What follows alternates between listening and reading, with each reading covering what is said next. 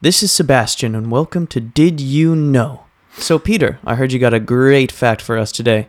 Hey, hey, yes, that I do. So the first fact is vending machines kill four times as many people as sharks per year. Oh my gosh. Oh my gosh, exactly right. That'd be a great Steven Spielberg film. yeah, right, exactly. Duh, duh, duh, duh, duh, duh, duh. The Vending machine just falls on the guy. Yeah. Well, I mean, sharks are pretty isolatory like cre- creatures. They Yeah. they spend a lot of time by themselves. They only attack like in pretty extreme situations. When they're real hungry, I heard. so you know, Yeah. and also you know, being hangry is a thing. That's true. You know, you're in a truck stop and You're a little you know, irate, you're you a little haven't had- irate. You've been driving for a while, and you just shake that machine.